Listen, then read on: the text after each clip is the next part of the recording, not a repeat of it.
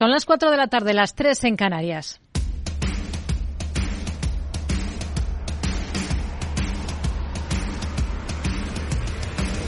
No decida lo que hará el mercado.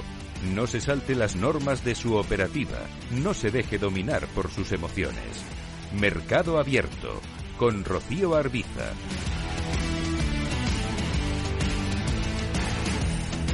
Muy buenas tardes. Repunte en las bolsas. Son alzas moderadas a la espera de la referencia que se espera que mueva los mercados estos días. La publicación del IPC estadounidense del mes de enero mañana martes, vísperas de que se publique también dato de precios en nuestro país. El dato en la primera potencia económica mundial será determinante porque puede condicionar la visión de la Fed sobre cuánto tiempo mantiene una política monetaria restrictiva para atajar los precios y, entre tanto, para ir haciendo boca, abriendo boca, lo que ya tenemos sobre la mesa son las nuevas previsiones de crecimiento e inflación de la Comisión Europea, las previsiones de invierno. La economía europea respira y evitará, al menos de momento, la recesión técnica que Bruselas preveía hace unos meses. Parece que vamos camino de salvar los muebles, como explica el comisario europeo de Economía, Paolo Gentiloni.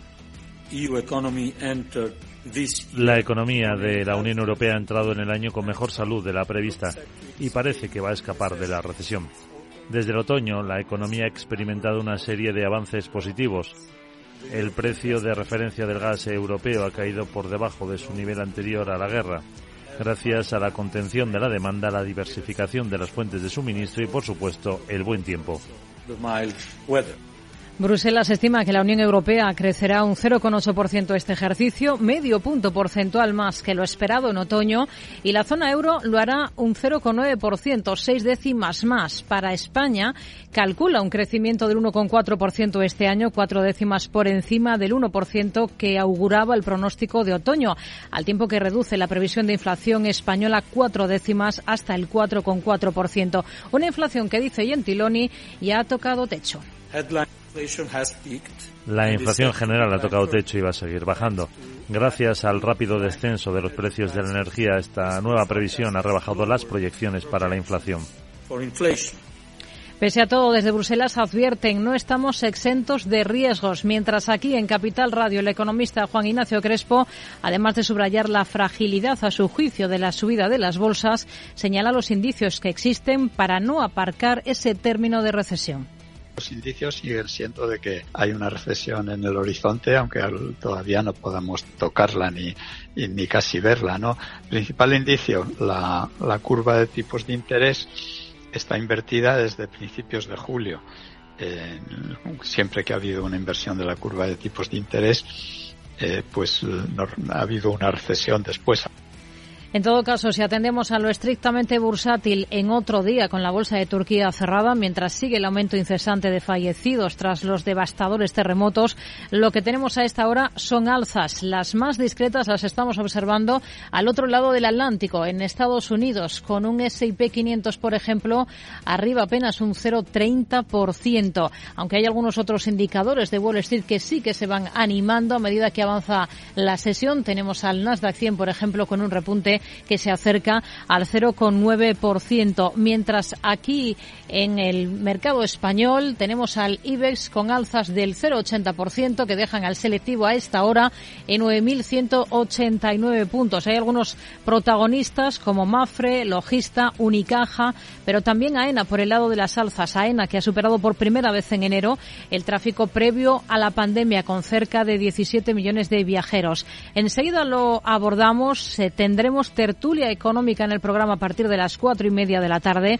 Una hora más tarde, a partir de las cinco y media, nos vamos a acercar a una compañía cotizada. Vamos a hablar con Manuel Ramos, consejero delegado de la Viana Health, la única firma de salud animal, aunque también humana, que cotiza en la bolsa española. Hablaremos luego con Gonzalo Gómez Retuerto, director general de BME Renta Fija y del MARF de ese furor actual por la compra de letras en nuestro país. Mañana tenemos nueva emisión por parte del Tesoro Español. Y en el tramo final del programa, a partir de las seis, tendremos consultorio de bolsa con Alberto Iturralde, responsable de Operativa DAX. Esto es Mercado Abierto en Capital Radio. Comenzamos.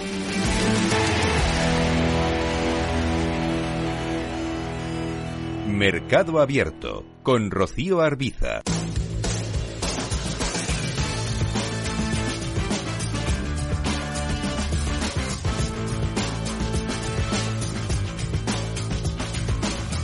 Comenzamos mirando a Estados Unidos. Tenemos alzas generalizadas. Han transcurrido ya los primeros 35 minutos de negocio en Wall Street.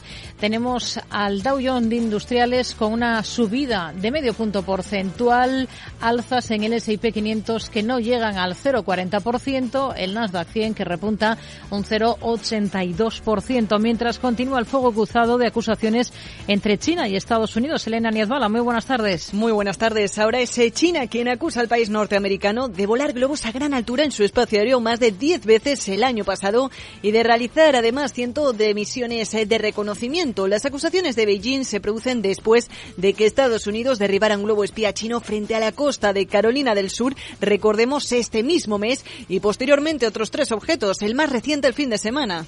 En materia empresarial, pocas referencias hoy por la parte de resultados, pero tenemos que estar pendientes, por ejemplo, de Boeing y su negocio en la India. Así es, en medio de discusiones eh, para que la antigua aerolínea estatal Air India anuncie un megacuerdo esta semana por casi 500 aviones por un valor de más de 100.000 millones de dólares divididos entre Boeing y Airbus, el fabricante de aviones norteamericano ha anunciado que planea invertir unos 24 millones de dólares en la creación de un centro logístico en India para aviones civiles y así acelerar la disponibilidad de piezas de repuesto. Los trabajadores de Amazon en Reino Unido harán huelga de siete días en uno de los almacenes del país. Ante la escalada de una disputa sobre salarios, el sindicato GMB anuncia que más de 350 empleados, en este caso del almacén de Coventry, paralizarán sus acciones industriales el próximo 28 de febrero, el 2 de marzo y entre los días 13 y 17 del mes que viene.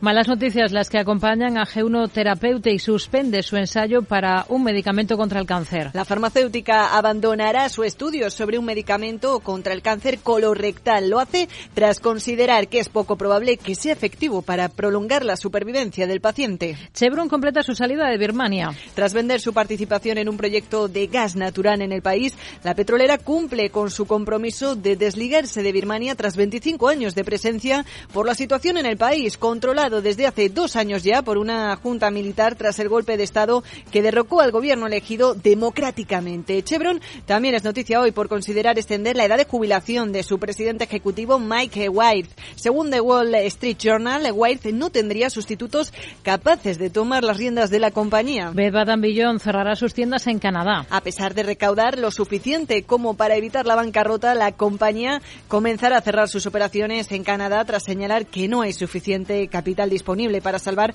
tanto su negocio estadounidense como su subsidiaria. Según la orden, la compañía comenzará ahora los procedimientos de protección de acreedores para permitir una liquidación oportuna de las operaciones y también del inventario en Canadá. PayPal paraliza su proyecto de criptomonedas. Según informan diferentes eh, medios, la maniobra se produce un día después de que el Departamento de Servicios Financieros de Nueva York investigara a Paxos, un socio clave en el que PayPal está trabajando en su proyecto de moneda estable.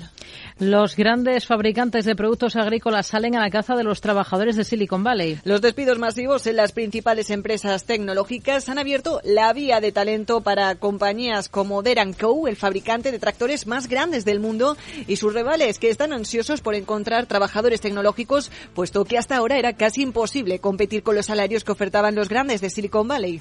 Son algunos de los protagonistas en esta jornada en Estados Unidos. Tenemos, por ejemplo, buen tono para Microsoft con una subida superior a los tres puntos porcentuales, lo mismo que en Henry Schein, mientras que en el lado de los recortes hoy tenemos a títulos como Tesla recortando por encima del 4%. Miramos al mercado estadounidense, lo hacemos de la mano de Julián Coca, responsable de renta variable de Anchor Investment Strategies. Hola Julián, ¿qué tal? Muy buenas tardes. Hola, ¿qué tal? Muy buenas tardes. Bueno, es una jornada de momento con tono positivo para los índices estadounidenses, con ganancias moderadas, una jornada sin referencias macro, a la espera de ese dato clave, eh, referencia importante de esta semana que tiene que ver con los precios del mes de enero en Estados Unidos, ese dato de IPC. ¿Qué es lo que espera? Bueno, pues eh, esperar, esperar, esperamos dudas, porque al final el dato de enero, eh, al igual que ocurrió, por ejemplo, con el dato de empleo, pues eh, incluye revisiones, eh, incluye cambios de pesos, entonces, bueno, pues digamos que podría salir cualquier cosa. esperamos que, más allá de eso, pues esperamos que, la tendencia siga siendo de desaceleración de, de la inflación, esa moderación en los precios.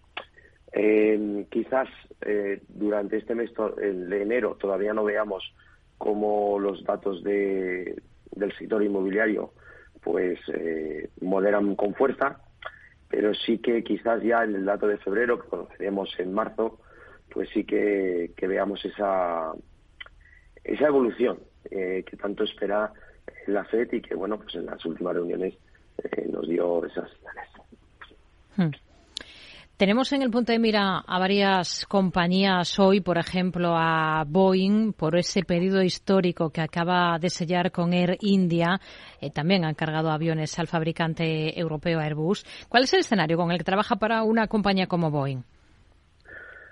Pues no cambia mucho el escenario respecto a lo que mm, creo que hace unas semanas hablábamos. Y es una compañía que eh, que está saliendo un poco de, esa travesía, del desierto después de los problemas con el 737 MAX y bueno con, algún, algún otro eh, algún otro modelo y con y con la propia NASA. Eh, esperamos una mejora del flujo de caja.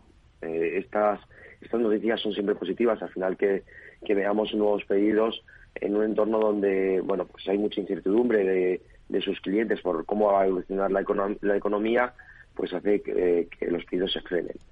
Eh, lo que creemos es que ya está puesto mucho de eso en precio. Eh, si miramos, si echamos la vista hacia atrás, pues estamos viendo una compañía que el año pasado, a mediados del 22, cotizaba pues por debajo de 150 dólares y que hoy pues nos encontramos en 212. Eh, para nosotros alrededor de los 230 dólares eh, sería un valor razonable para, para el gigante americano. Por lo tanto, pues poco margen de subida, estamos hablando de un poco más de un 7%, frente a mayores riesgos de, caída, pues como digo, si, si eh, se produce al final una recesión, que nosotros creemos que no, pero si se produjera, pues eh, quizás este tipo de compañías sufrieran un poco, podrían sufrir un poco más. Hmm. Hay otros títulos a los que estamos mirando de cerca últimamente. Uno de ellos es Meta. Se publica que prepara una nueva ronda de despidos en la compañía. Pros y contras de estar ahora mismo en una compañía como esta. Pues eh, nosotros vemos más contras. Eh, es cierto que un sentimiento ya es muy negativo. Esa quizás sería el pro. Eh, donde vemos una mejor evolución eh, de las de las noticias, ¿no? al final eh, ya la gente salió el año pasado y, y ahora toca, bueno, pues eh, si vemos ese pico de los tipos de interés, pues quizás este, estas compañías como Meta que han sufrido tanto, pues tienen mucho que recuperar. Podemos ver cierre de cortos. Pero más allá de eso, si miramos y nos centramos en los números, pues siguen siendo muy negativos. vemos presión en los márgenes porque los costes se han incrementado mucho, mucha presión regulatoria también, no solamente en Estados Unidos, sino también aquí en Europa, y eso son siempre noticias negativas para, para la compañía. Así que por el momento nosotros evitaríamos estar en, meta. Hmm.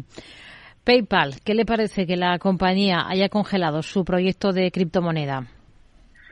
Pues eh, bueno, pues algo parecido a, lo de Meta. Eh, las criptomonedas fueron uno de los activos que más sufrieron el año pasado por esa subida de los eh, tipos de interés y la subida de inflación.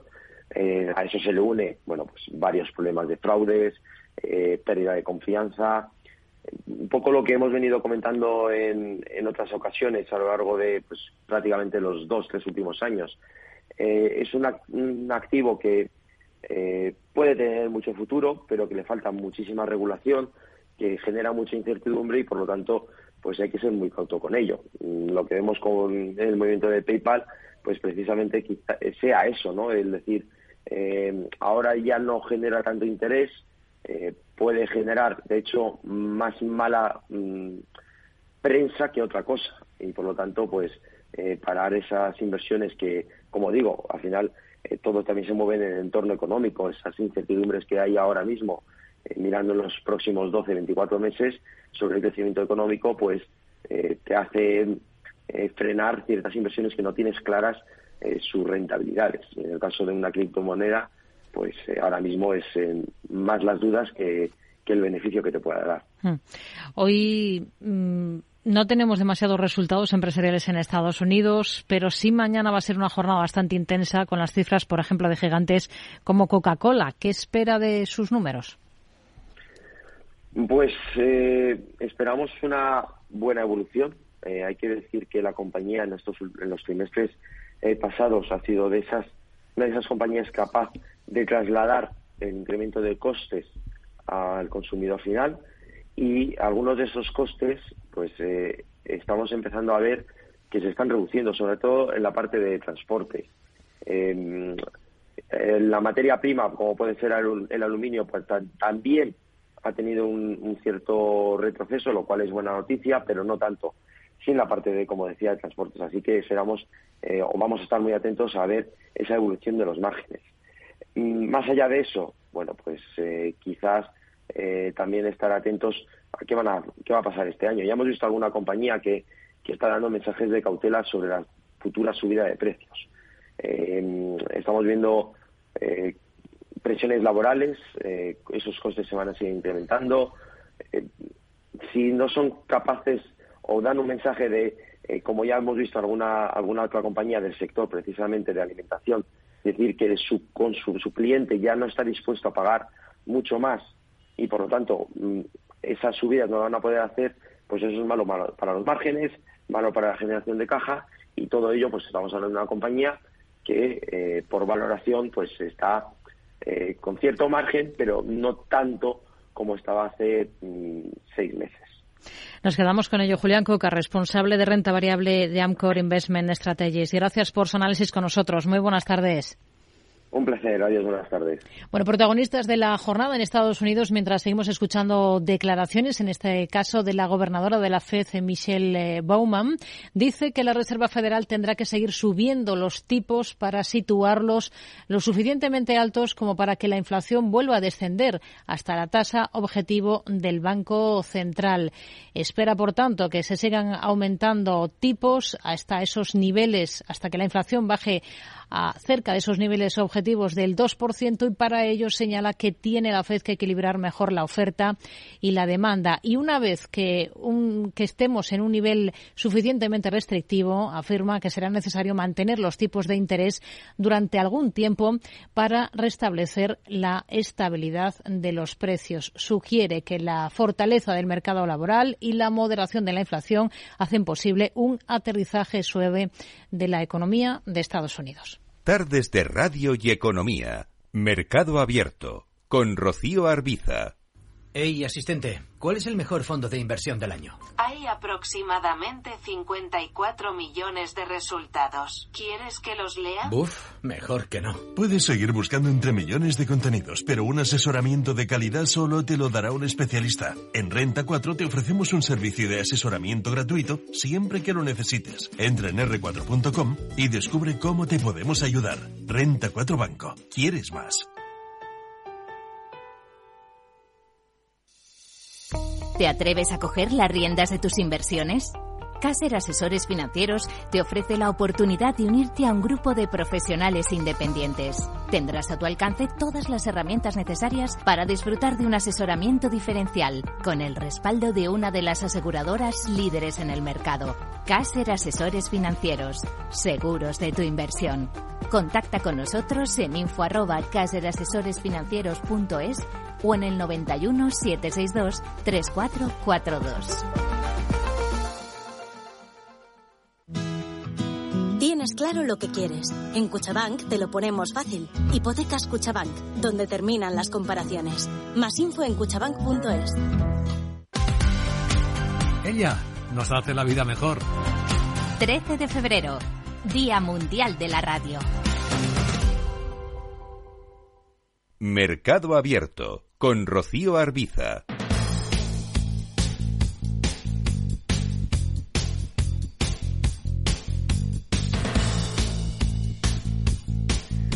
19 minutos los que pasan de las 4 de la tarde. Miramos cómo están las cosas en la bolsa española. A poco más de una hora para que termine la sesión. Tenemos tono positivo en el IBEX, una subida del 0,85% que le permiten acercarse de nuevo a la cota de 9.200. De momento está en 9.194 puntos, mientras IAG se fija en la portuguesa TAP como plan B por si falla Air. Ida Esquires, muy buenas tardes. Buenas tardes. La inminente venta de la compañía lusa atrae el interés de Air France y Lufthansa por sus rutas a América. En el caso de Iberia, solo barajaría entrar en la operación si se frustra la operación con Globalia, que es el objetivo prioritario. La compañía portuguesa, según cinco días, sería el plan alternativo si Bruselas vuelve a poner grandes reticencias a la compra de la compañía de la familia Hidalgo. AENA supera por primera vez el tráfico previo a la pandemia.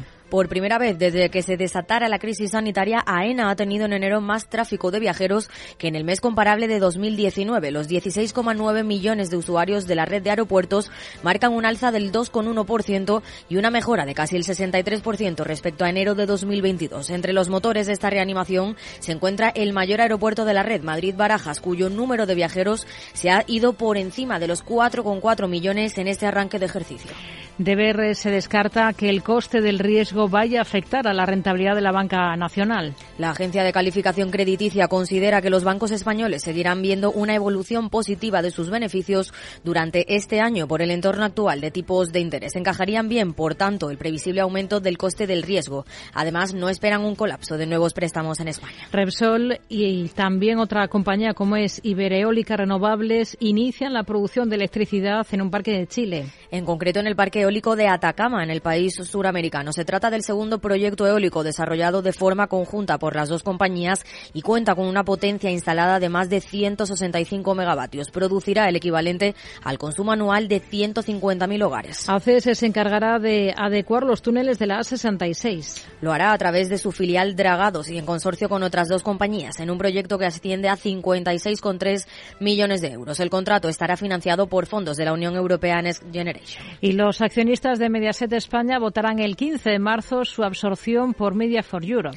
Por la compañía controlada por la familia Berlusconi, la fusión que se produce después de que Media for Europe se haya hecho con más del 80% de las acciones de Mediaset España ya ha sido aprobada por los respectivos consejos de administración.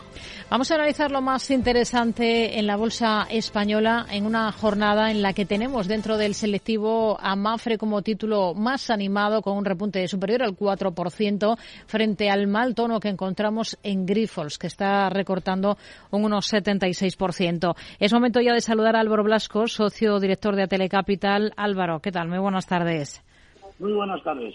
Bueno, tenemos a, la bolsa española con tono positivo esta jornada, mientras hay quien va señalando, apuntando que ese atracón de compras que ha impulsado a las acciones en lo que llevamos de ejercicio casi sin interrupción durante los últimos meses está llegando a un punto en el que, bueno, se derrumbaron en rebotes anteriores. No sé cómo ven ustedes las cosas. ¿Confíen en que se mantenga este buen tono?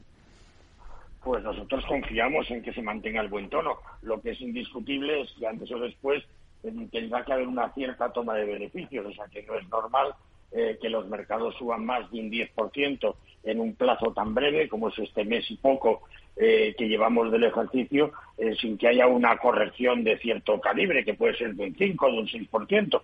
Al final hay muchos inversores que en cuanto pueden pues van recogiendo beneficios para ir consolidando, ¿no?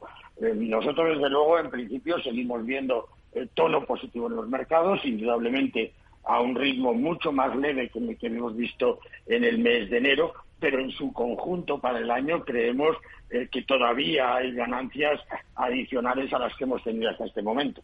Si miramos a valores, hoy tenemos muy destacado en positivo a, a Mafre. ¿A qué responde este repunte tan contundente de la compañía aseguradora?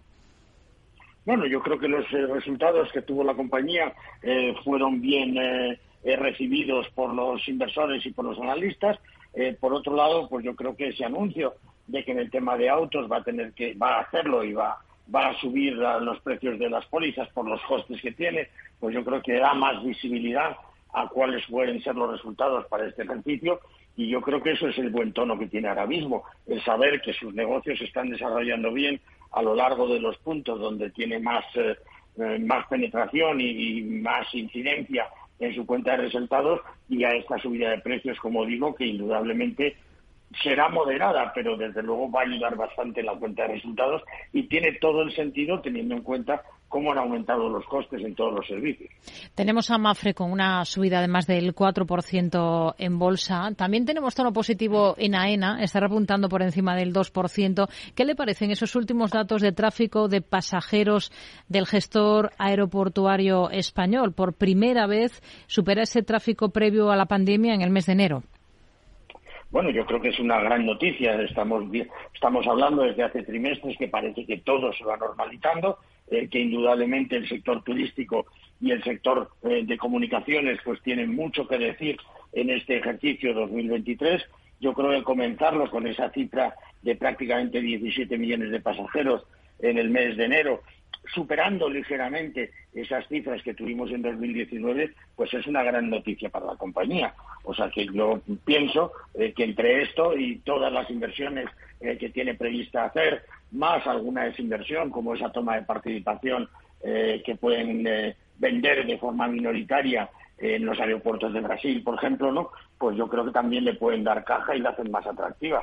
O sea que yo creo que sobre todo esa noticia del tráfico aéreo es muy, muy positivo para la compañía. Tenemos buen tono en logista. También esta jornada se beneficia de una mejora de recomendación hasta de precio objetivo, mejor dicho, hasta los 27 euros y medio. ¿Ustedes qué potencial le ven a un valor como logista? Bueno, la verdad es que nosotros le vemos potencial, creemos que su crecimiento va a ser moderado, es decir, que lo va a hacer eh, lentamente, pero indudablemente su actividad eh, yo creo que mm, va a expandirse de forma significativa. Eh, pensamos que además esas áreas de, tabaco y farmacia pues van a ver se van a ver acompañadas por otros servicios que van a necesitar de su logística y de la red que tiene y por lo tanto yo creo que la compañía tiene muy buenas perspectivas.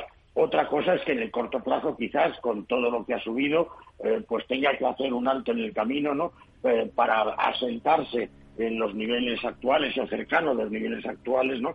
Para luego continuar eh, hacia arriba, pero desde luego es un valor cuya entrada en los índices pues ha sido muy bien recibida y que por lo tanto pensamos que sigue teniendo un recorrido eh, significativo para este ejercicio. Hmm. Otro de los títulos que tenemos más animados esta jornada en la Bolsa Española es un banco, es Unicaja. Está con repuntes superiores a, al 3%. Dentro del sector, ¿con qué ojos miran ustedes en concreto a, Unicaja? Bueno, nosotros mm, somos positivos con la compañía. Lo que pasa es que dentro del sector y teniendo en cuenta el ejercicio que tenemos por delante, donde esperamos buenas cifras en su conjunto, eh, pues creemos que los bancos eh, con redes mucho más internacionales lo pueden hacer bastante eh, mejor. otra cosa es que en una compañía como Unicaja, pues nosotros sí tendríamos una pequeña parte de, nuestra inversión. Lo que pasa es que, bueno, pues su subida ha sido fuerte, ha tenido cierta corrección que está recuperando, ¿no? pero bueno, sería un poco más prudente.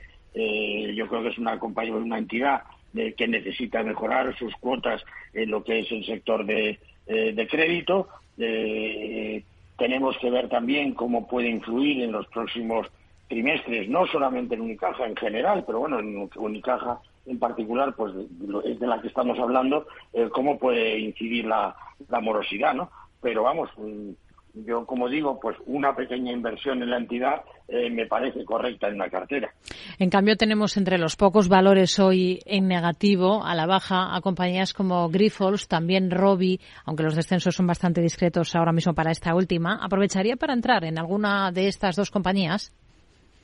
Bueno, yo creo que el sentimiento en ambas ha cambiado bastante. Yo creo que eh, Robi, por empezar por la segunda, pues eh, tuvo un momento muy delicado cuando eh, Moderna anunció una reducción significativa de las vacunas que se van a, vender a lo largo del mundo y por lo tanto que podían repercutir y van a repercutir, por supuesto, en los envasados que hace eh, pero tenemos que tener en cuenta que Robi tiene unas cadenas eh, lo suficientemente ágiles y modernas eh, para poder envasar otro tipo de medicamentos y otro tipo de, vacunas, etcétera, ¿no? Eh, por lo tanto, cualquier recorte yo creo que es bueno para entrar en un valor como Robi, eh, que ha sido, según nuestro criterio, demasiado castigado.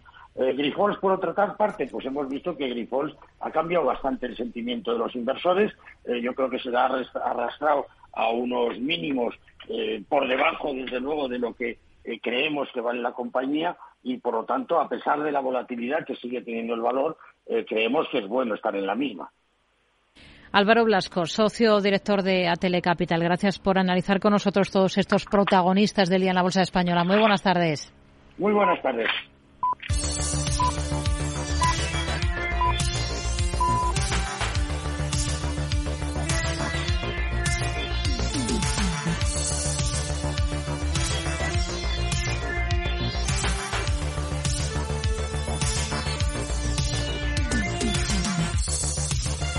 En el resto de Europa, ¿cómo están las cosas? ¿Cómo está la situación? Se imponen también las compras generalizadas en esta jornada de lunes. Tenemos, por ejemplo, ahora mismo, según las pantallas de CMC Márquez, al CFD del DAX con un ligero repunte del 0,38%. Estamos observando cómo el selectivo de la bolsa francesa, el CAC 40, se mueve con un avance del 0,89%.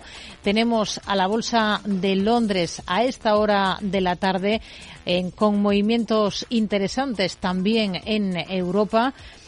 Ahora mismo la bolsa de Londres con alzas del 0,71%, mientras que la bolsa italiana, la plaza italiana también la tenemos con tono positivo, con una subida a esta hora del entorno del 0,61%. Por tanto, pleno comprador en esta jornada en Europa, pendientes de qué compañías, Elena Niezbala. Pues tenemos que comenzar ese repaso europeo por el mercado francés y en concreto por el grupo de residencias de ancianos Orpea que sube en bolsa tras registrar un aumento de casi el 8% en sus ingresos relativos al cuarto trimestre del ejercicio y tras explicar los detalles de un aumento de capital planificado. Orpea también señala que su posición de efectivo ha mejorado, que reducirá su deuda de en alrededor de 3.800 millones de euros y que recibirá una inyección de capital en efectivo de 1.550 millones. En este mismo mercado es noticia hoy también Renault, tras renovar su alianza con Nissan, ha anunciado una inversión de 600 millones de dólares en India para fabricar seis nuevos eh, modelos eh, de vehículos y sin cambiar de mercado,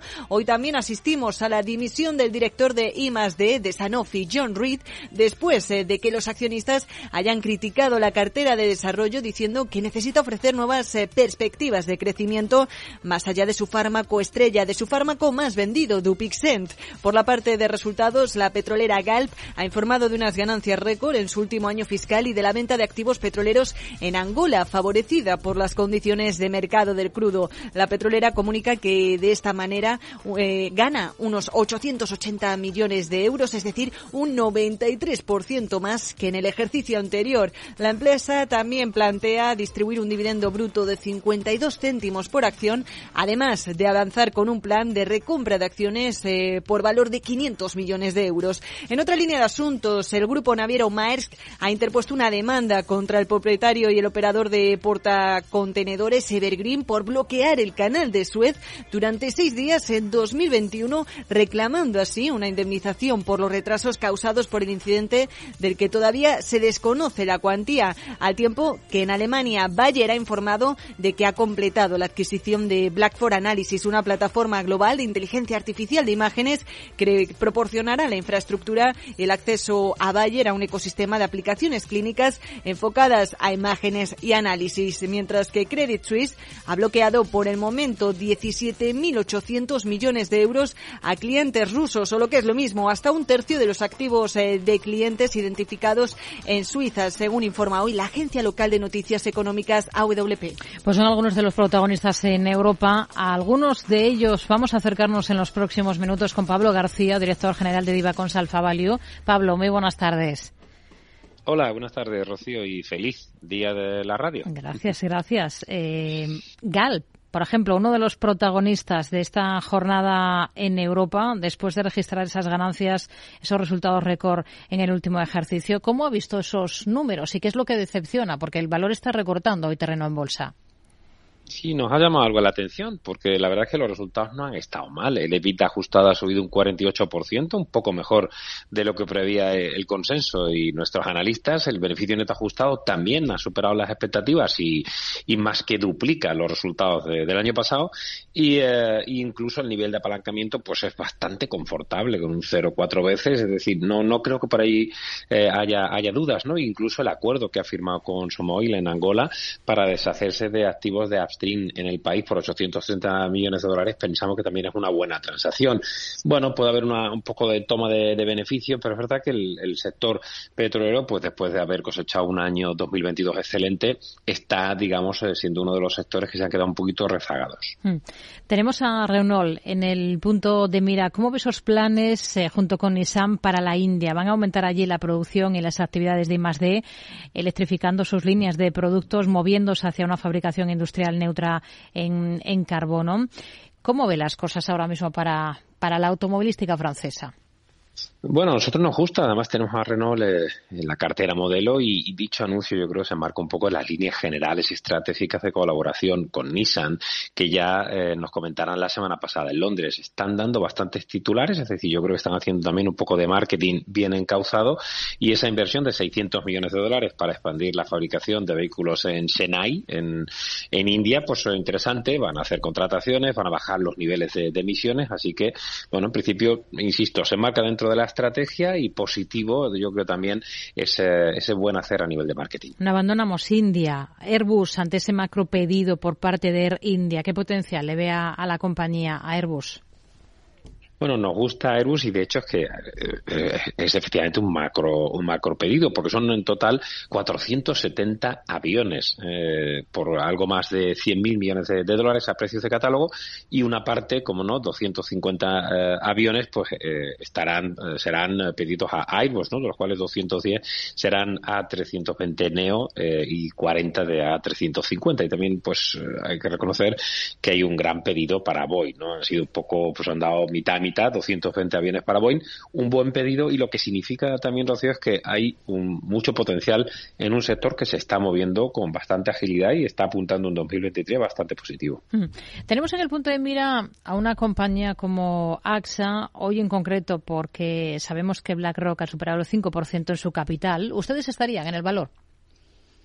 Bueno, nos gusta, aunque hay que reconocer que, se ha quedado un poco retrasada y todo el sector eh, asegurador no está teniendo un comportamiento demasiado brillante, aunque es un 5 o 70%. Algunos me podrían decir que no está del todo mal, pero está por debajo del doble dígito del 11,62%, por ejemplo, del índice del Euro Stock 50. Em, en el caso de AXA y de que la mayor gestora del mundo, BlackRock, supere un 5% de participación, pues siempre son buenas noticias, ¿no? Y, y de AXA hay que destacar que es una compañía realmente global, ¿no? Si estamos apuntando a unas mejoras a nivel macro y a que las cosas se pueden normalizar y con subidas de tipos que mejoran los rendimientos, las niveles de rentabilidad de las aseguradoras, pues bueno, tienes en Francia, tienes después de la compra de XL en Estados Unidos, tienes Japón, es decir, AXA es una, compañía realmente muy global a nivel del sector asegurador. Hmm.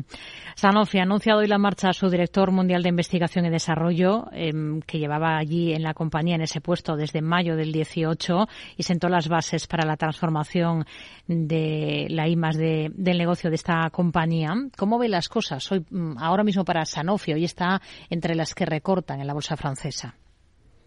Sí, recortan, aunque yo hablaba con, mi experto en, en, y me decía que el señor, eh, el doctor eh, John Reed, pues ha tenido un poco de luces y sombras, ¿no? Porque eh, tuvo ciertos tropezones en el área oncológica que tiene gran potencial y además que no lograron un impacto en el negocio de vacunas contra el COVID. No olvidemos que Sanofi es una de las, gran, de las grandes compañías en, en, todo el tema de vacunas e insisto, el traspiés del COVID pues le, le, supuso un varapalo al señor, al señor Reed. Bueno, de momento el señor, el doctor Dietmar eh, Berger asumirá el, cargo de manera interina y, insisto, sí que nos gusta la compañía. Lo que pasa es que otro sector y desde luego las farmas se han quedado claramente atrás. El potencial que estimamos para Sanofi en los próximos seis meses es en torno al 26%. Tenemos noticias del grupo francés de residencias de ancianos Orpea, golpeado por el escándalo. La compañía ha registrado un aumento de casi el 8% de los ingresos en el cuarto trimestre. Ha explicado detalles de, su ampliación de, de capital. ¿Qué le parecen las cifras y los detalles de esa ampliación? ¿Cómo el futuro de Orpea?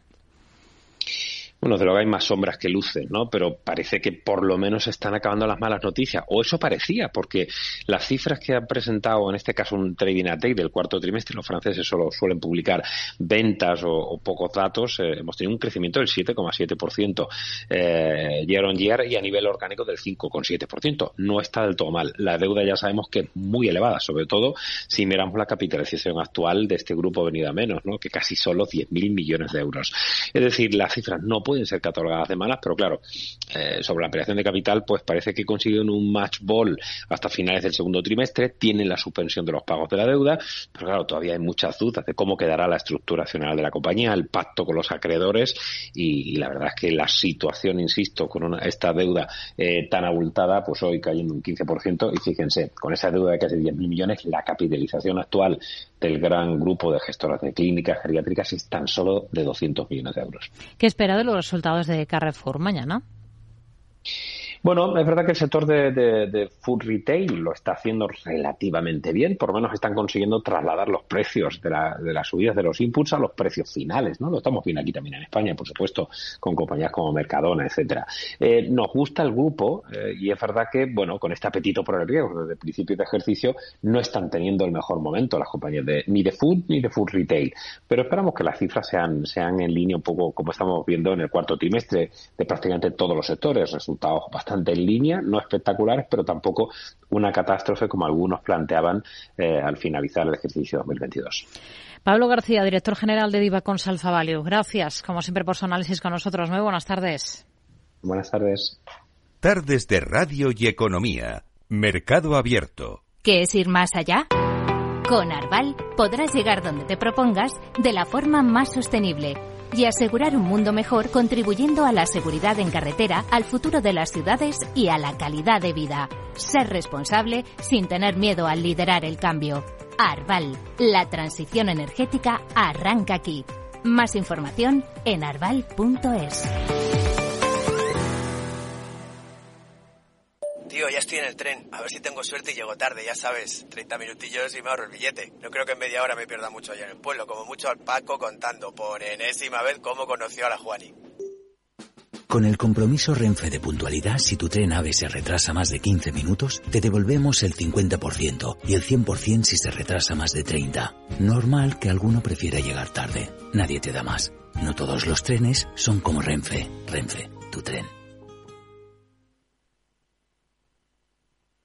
¿Sabes cuál es el mejor dial para escuchar Capital Radio?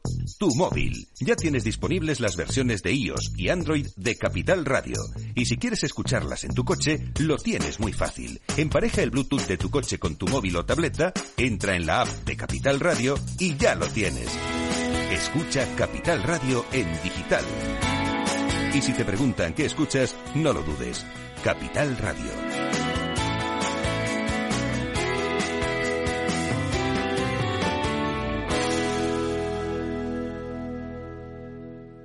Mercado Abierto con Rocío Arbiza.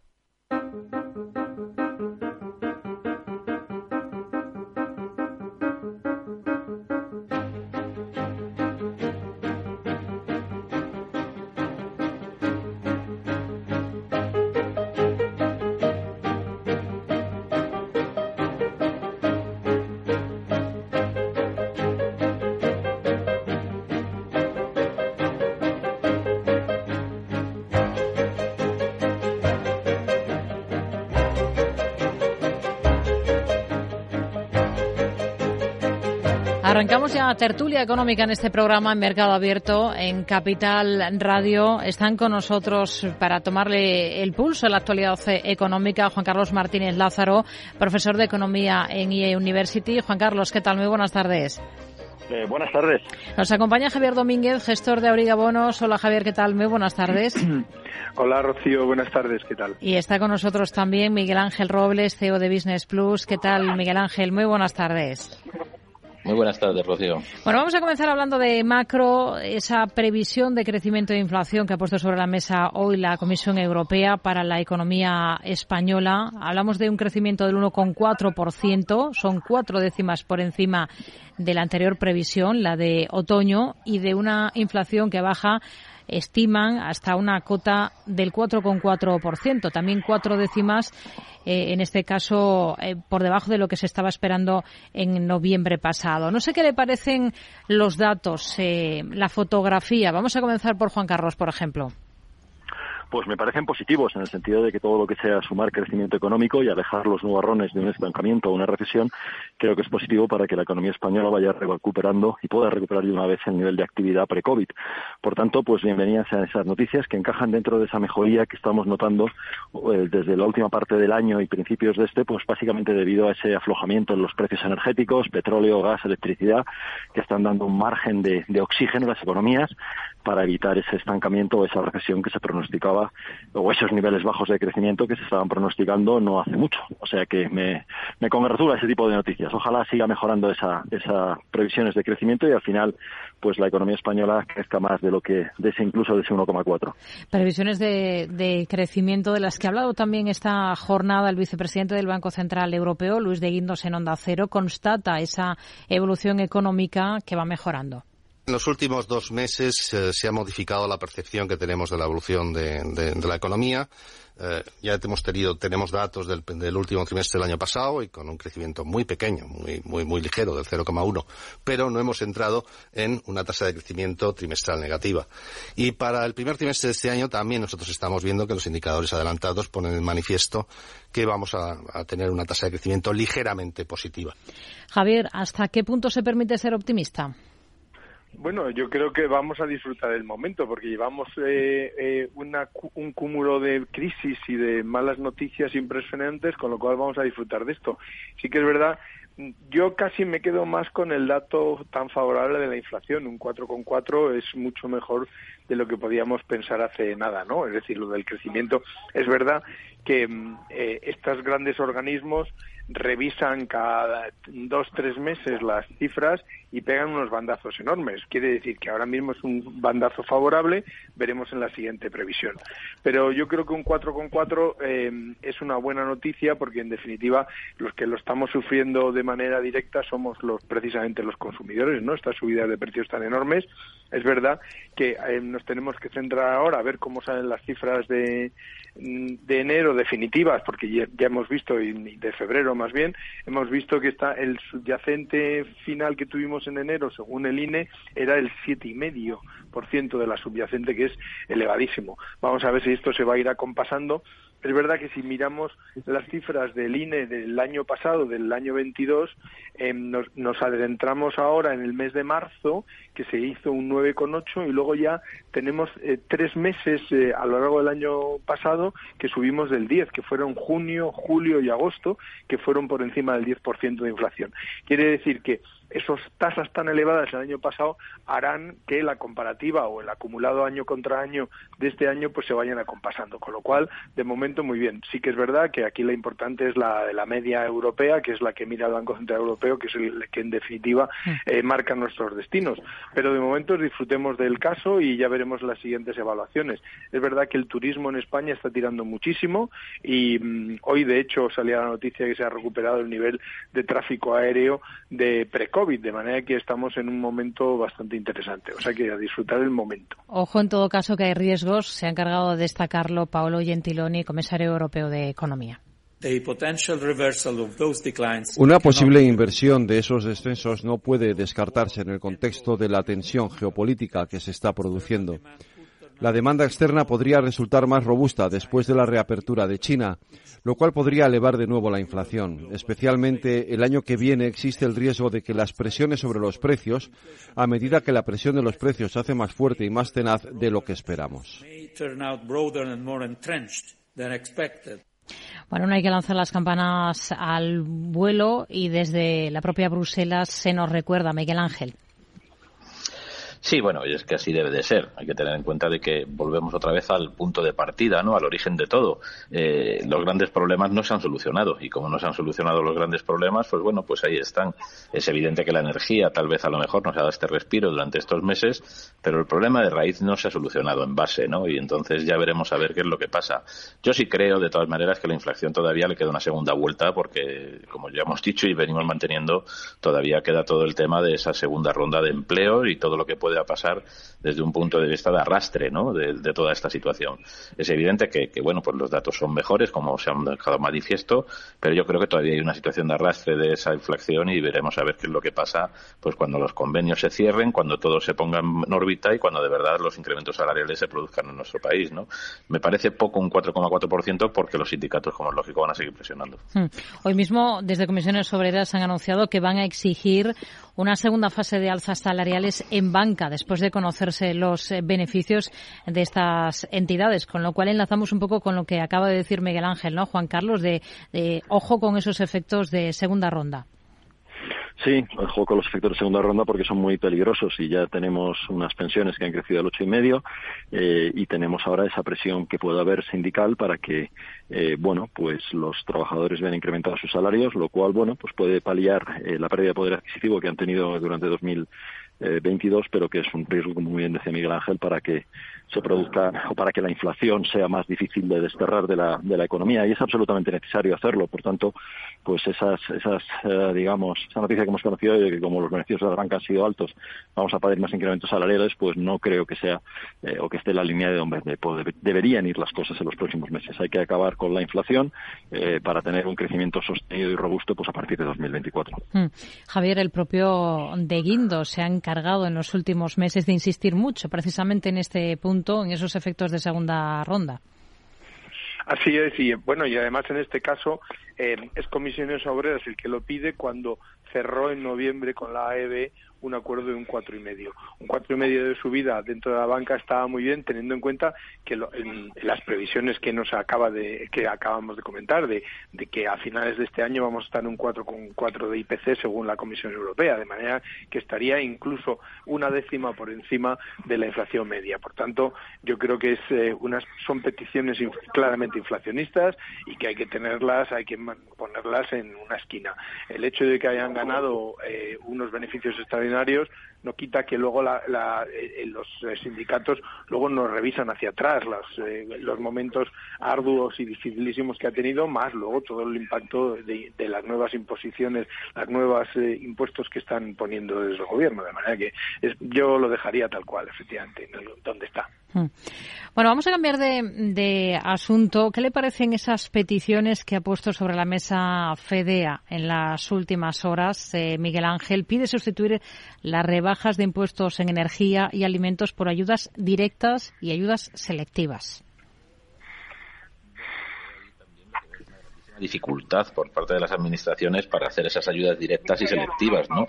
Ya vimos en su momento que pasó con el ingreso mínimo vital y el retraso que hubo en una ayuda de esas características, como para ahora algo que supone tan poco ingreso económico para las arcas del Estado, como puede ser las operaciones de bajada de IVA, sobre todo esos impuestos, más que a la energía, a los alimentos, pues que resulte ahora que lo vayan a convertir en un tipo de ayudas mucho más directas.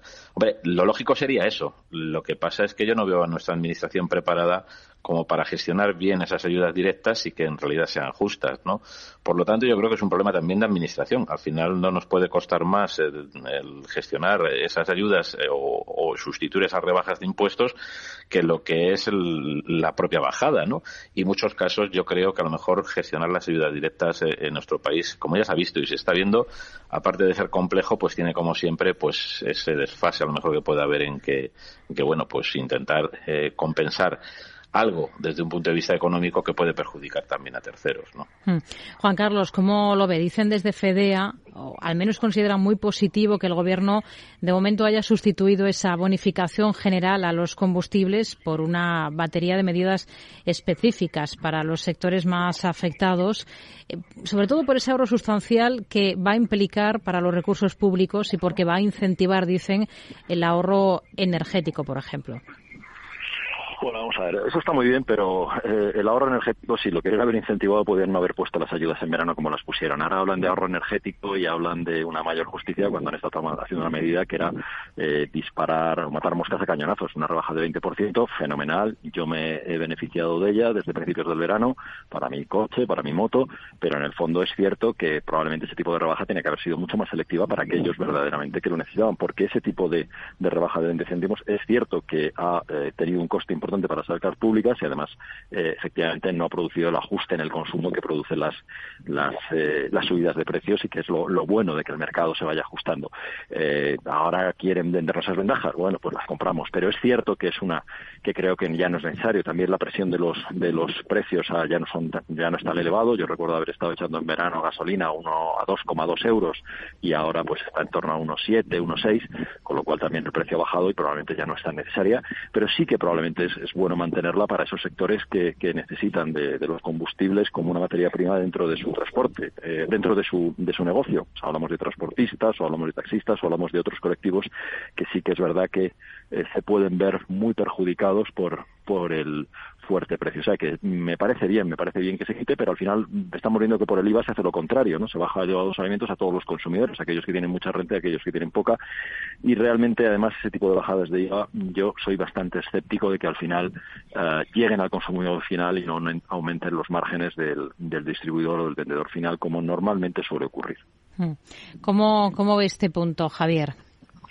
Bueno, eh, el, las rebajas o todo, todo lo que se está hablando ahora mismo, evidentemente hacerlo de una manera genérica y a todo el mundo, eh, primero es inflacionista, como ya hemos comentado, y segundo, efectivamente, beneficia, en todo caso, entre comillas, a los que más consumen, en definitiva, y, y precisamente los hogares vulnerables son los que menos tienen capacidad de consumir. De manera que entonces lo que dice FEDEA de hacer una, eh, una dirección mucho más quirúrgica hacia los, hacia los hogares eh, vulnerables me parece muy bien, porque en definitiva lo que se está hablando son de cantidades marginales, pero que concentradas y, puestas muy claras hacia una serie de puntos de destino serían mucho más eh, provechosas. Em, lo que hay que tratar es de evitar las citas previas y la búsqueda directa por parte de meterse en Internet y hacer todas esas gestiones tan rocambolescas que lo hacen eh, imposible. Eh, es verdad que el propio FEDEA lo que dice es hablar de unas transferencias directas, unos eh, pagos directos a, las cuentas de las, eh, de las familias en base a una serie de datos que serían evidentemente la renta del año pasado y una serie de condiciones que habría que hacer una especie de decálogo de quién sería el beneficiario. Considero que la rebaja del IVA para los alimentos es absolutamente marginal, independientemente de lo que la señora Calviño dice que a ella le repercute muchísimo y que lo ha notado muchísimo en la cesta la compra es completamente marginal, por no decir inexistente. Hmm. Otro asunto, hmm, Alemania y otros seis países europeos parece que se rebelan contra la reforma eléctrica que ha planteado España. Todos estos gobiernos, se incluyen Dinamarca, Estonia, Finlandia, Luxemburgo, Letonia y Países Bajos, han enviado una carta conjunta a la Comisión Europea en la que piden que la reforma del sector eléctrico que se aborde por parte de la Unión Europea se haga bajo parámetros de libre mercado y sin intervencionismo de, precios. No sé cómo lo ven ustedes esto, Juan Carlos. Bueno, es cierto que tiene que haber eh, el libre mercado, al final que produce los mejores ajustes y el que produce los menores precios y beneficia más a todo el conjunto de consumidores. Por tanto, todo lo que es la, la, regulación estricta por parte de los gobiernos no es buena. Pero también hay que creo que nosotros por un, sistema de fijación de precios en el mercado eléctrico hemos estado penalizándonos excesivamente en Europa eh, por la subida del precio del gas. Está muy bien que si el precio del gas sube, pues haya que pagarlo, por supuesto, y para eso está el mercado. Pero lo que no tiene mucho sentido es que la subida del precio del gas acabe afectando también o acabe produciendo un una mayor remuneración para otro tipo de energías, como son energías que ya están la hidráulica o la eólica, que pueden estar ya totalmente amortizadas y que tienen unos costes de generación muy distintos. Entonces yo creo que eso al final, ese sistema que hemos tenido, lo único que ha hecho es perjudicar la competitividad del tejido productivo europeo eh, y eh, hacerle mucho daño y también encima ser una carga punitiva para las familias entonces, me parece muy bien que se reforme el mercado, el mercado eléctrico, de acuerdo a criterios de oferta y demanda, criterios de mercado, pero ojo, tampoco nos pongamos a buscar eh, mecanismos que lo único que hagan es, en un momento cuando un combustible como es el gas se, eleva de precio, por la circunstancia que sea, hmm. pues que nos perjudique como nos ha perjudicado. O sea, yo creo que es absurdo y es pegarnos un tiro en el pie, como digo, a la industria europea y a los consumidores europeos. Miguel Ángel. Bueno, yo creo que estos países también apuntan algo que es la importancia de lo que son las inversiones de futuro, ¿no? Hay que tener en cuenta de que una gran reforma de estas características como la que se plantea, pues probablemente lo que tenga más futuro es ver cómo, cómo podemos llegar a otro tipo de consumo desde el punto de vista de energías y por lo tanto ese mix que, que, comentaba ahora mismo Juan Carlos, pues no, no se vea tan perjudicado, ¿no? Lo que está claro es que parece que la intervención asusta un poco a la inversión y obviamente pues en ese sentido si hay intervención mm, puede ser que no haya inversión. Yo en eso sí estoy de acuerdo con estos países en que cuidado con las intervenciones en los mercados que probablemente asusten a los inversores. Nos quedamos en tiempo Miguel Ángel Robles, Juan Carlos Martínez Lázaro, Javier Domínguez. Gracias y hasta la próxima.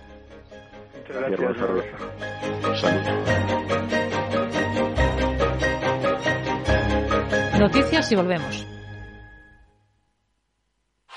¡Vaya acción! ¿La has visto? ¿Qué acción? Una acción gratis. Ahora consigue una acción gratis por hacerte cliente de XTB y descubre cómo se siente un inversor en bolsa. Descarga la app de inversión de XTB, hazte cliente, haz tu primer depósito de cualquier importe y disfruta de tu acción gratis para empezar a invertir. Invertir implica riesgos. Términos y condiciones de la promoción en xtb.com. Si quieres conocer mejor las empresas con las que trabajas, empieza por Informa. Compruébalo con tres informes gratis, el nuestro para que nos conozcas más y los dos que tú elijas para tu negocio. Solicítalos ya en Informa.es. Informa, líder en información empresarial.